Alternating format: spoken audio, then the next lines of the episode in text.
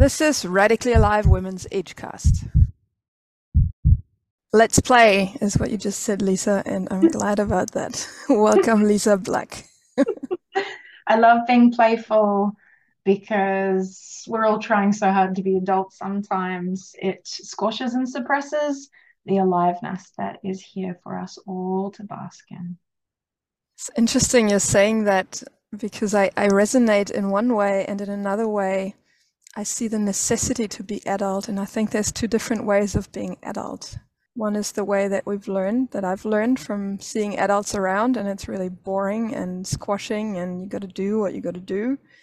And there's a free and natural adult that brings forth the aliveness actually, that is required to be mm. in this world, to shape the world as I see and witness you shaping the world. That's very kind of you. This alternate way of being an adult for me is the embodied child. So, taking the purity and the truth of our essence and allowing that to guide and puppeteer our adult bodies. The golden child or the golden adult would be my reflection to your sentiment of this different way of adulting that is necessary. We need to be steadfast and sure and clear to mold moments and our lives in the direction we feel called to take it, whether it resonates with the people or not. And that seems to be a process to be able to get there, to discern that, or to gain the confidence to do that. Mm. What has what has been your path, or a path that worked for you? I was dissuaded from my own inclinations so much, and repeatedly shamed and told I was wrong. And I still didn't stop. So even in preschool, I had the audacity to go and tell the teachers that I had a vision for how they could adapt the preschool environment to be better for the children. And for some reason, they listened to me. And this seemed to be the path that, as I would offer something forward, a perspective, some people would receive it and benefit. And I noticed how that went really well for them. And other people would ignore me, deny me, make me bad. And I went through different phases of permitting some of those external voices to invalidate me and make me very small. And in the last 10 years, I've realized, well, my concept is repel to attract. If I'm not clear and distinct enough to annoy some people, I won't have the power and the precision to really make an impact for the people that are for me, which is why I'm taking up more and more space because I'm so free to witness it and just move on breathe and move on. oh, yeah. I feel glad to hear that and resonate with the necessity to be okay with people not mm. agreeing or people being offended or mm. so that that can fall away and the people that really need to see you yes. that need to hear your voice in the world can actually hear it and what i've seen you i see you take a stand for a radical approach to business that is different from what i've seen before so on your website I see you're a feminine business amplifier. Mm-hmm. And can you say more about that?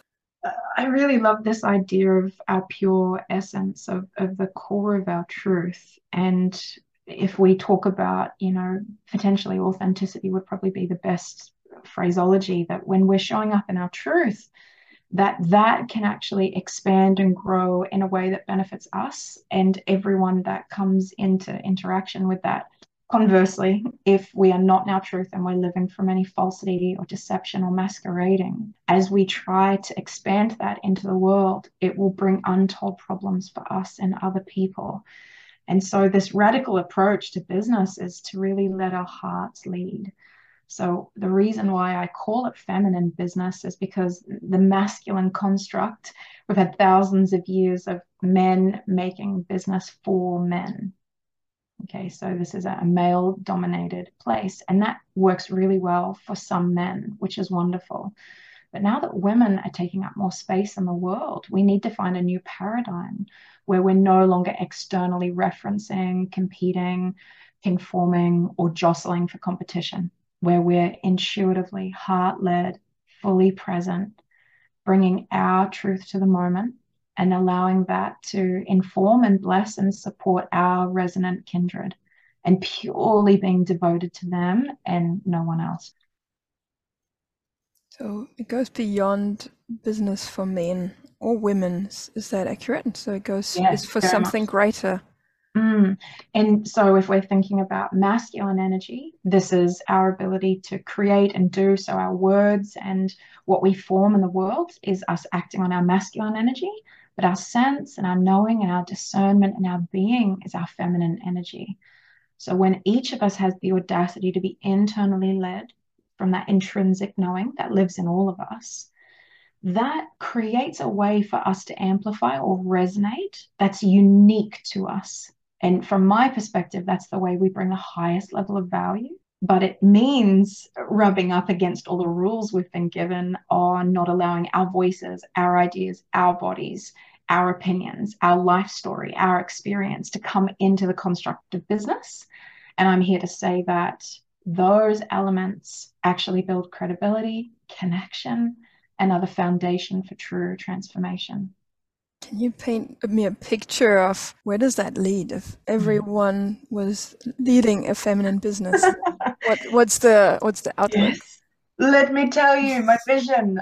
So my vision is that I believe each of us hold a medicine or a resonance or an energetic frequency, knowledge, wisdom that's unique to each of us. I see yours, Julia. I see the beauty of how your life experiences have informed your commitment to being radically alive and that you're wanting to transmit that right and share it with others to invite them to consider whether they want to partake of that more for themselves. So we get a community of people who are stepping into their brilliance and their exceptional qualities in a way that we can reinforce and strengthen one another because actually learning how to thrive in business authentically on my terms has now been a 14 year dedication.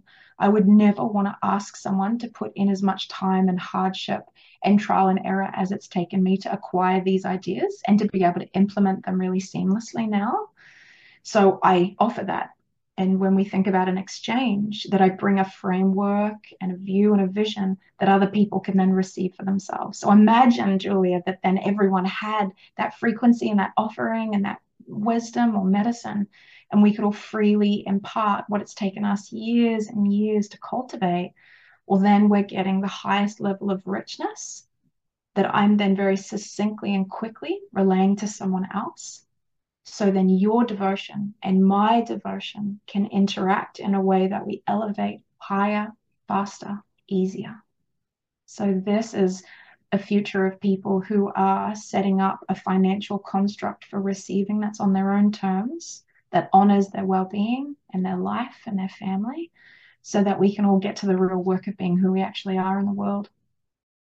Two things at once coming through. One is that I really touched me when I was in one of your business, feminine business group meetings, that you brought this aspect of I cannot do business without connecting to my heart first, and that includes then my family, and that includes in New Zealand, we say the whānau, you know, the, the larger family even. Yes. And if that's true, then I'm sensing the impact goes far beyond the financial implication. It really goes mm. into changing the way we do life, the way we do society yeah the, our fundamental human interactions then shift. So for example my identity as a business owner is the exact same that i have with my sexual partner is the exact same that i had as a parent with my children.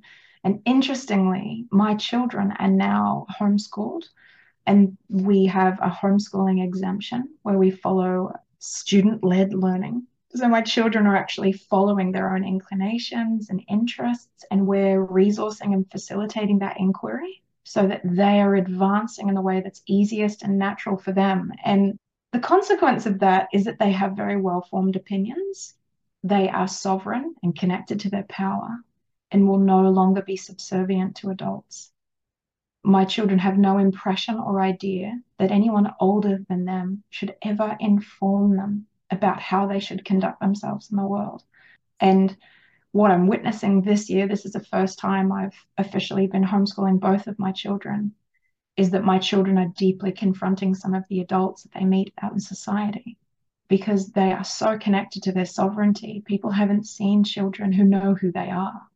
So, this devotion I've had in business for such a long time to call forward the truth of who someone is and support them to use their story and their expertise in a way that's unique to them, that contributes a value that no one else can. Well, my children now have that and, and they're, you know, 10 and 13. And, and that's radical. So my husband is more authentic, and we now have very honest conversations about intimacy, for example, because if you can't be genuine and authentic everywhere, why just be that in one place, right? Yeah. Otherwise, it would become a show in, yeah, it's a in one area. That's it. And, and that's more damaging. It's more damaging for anyone to even attempt to puppeteer themselves in that vein. And then you're likewise disseminating that resonance where you're inviting and encouraging other people to masquerade in pretense in order to earn their way in the world. It's really, it's everything to me. So, this is my vision for all of us. And obviously, not everyone is going to want to participate in that. But the more people that come in and encounter it, feel a feeling they haven't felt before, which is safety to take up space, permission to share your wisdom, and a level of self authorization that, that no one else will provide in this world. And how do we get there, or how do you how do you empower people to to know their heart when you know the whole masquerading is really soul crushing? I think that's that's that's my experience, and I see that in the world. There's people's souls have been kind of crushed. So you're showing a path through business to liberate the heart Mm, it's so beautiful. I never thought about that, Julie. I should write that down. It's so beautiful. And if I broke it down to two steps, which I never have before, it's paying attention to our own feelings and using that as an internal compass for self advocacy. It sounds really simple and clear, and I'm glad about that. well, we and, all feel. It's just yeah. no has taught us how to interpret our emotions to help that guide us back to our sovereign truth. But that, in my belief, this was the whole topic of my first self published book, Heart Healing The 13 Principles of Emotional Self Healing, that I was lost in chronic eating disorders for 15 years. I had three different eating disorders that I moved through. And what it forced me to do was reconcile my own emotions and learn how to harness that language. I, I say that our emotions are the language of our soul and that anytime I'm angry, it's because I've allowed someone to disrespect me or I've disrespected myself. Sadness shows me what I value, that jealousy shows me what I long for. And through those feelings, I'm no longer rationally, mentally, intellectually based. and then embodied from the heart to learn and acquire the information about who I really am. And then I've just had the audacity from the time I was born to say, and this is how I want things to be, this is who I am, and this is how I will do things. And if that won't be accepted or respected, I will remove myself from that space. I no longer have contact with some of my biological family members, and I no longer have contact with my in laws. And so this is fierce devotion, but it's freedom. It's freedom for the heart to rule in the world. Get that shift also from then you're not you're not making the others wrong. You're just looking after yourself. Yeah, exactly. You're really devo- fiercely devoted to your own heart. Yeah, I mean, it will definitely be interpreted as a violation when other people don't get what they want from you. But once again, that's not our responsibility. And, you know, in my teenage years and early 20s, I was just squashed so far into self rejection and self loathing that I realized any way that I am contracting and manipulating myself to please another only brings doom upon myself. And I went so far down that path, which is such a privilege, that it's allowed me to go, there's there's no end to manipulating ourselves in order to accommodate another. It's actually impossible. And when you truly deeply know that, you invert it and you go, great, then devoting myself fiercely to my heart is the only way to live. And some people will then be inspired by that, replicate it, and give themselves more of that. And other people will be offended and disgusted and reviled and I'll permit that because that that that's okay. Cannot change others. We can only choose what we do with with it.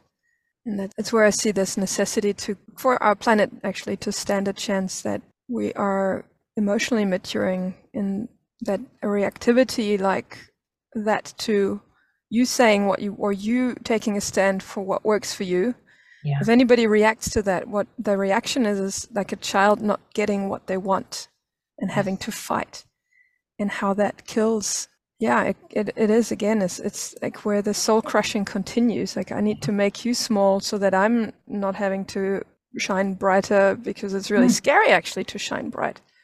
Yeah, it's, because it's not supported. There'll yeah. be reaction to that as well. And the energy of honoring has really broken this for me because someone's disagreement or, you know, even annoyance towards me, I'll meet with honor and I will honor them in that experience. And and I don't have people stepping into my world being cruel or harmful or attacking to me anymore because I've mastered my devotion to honoring others.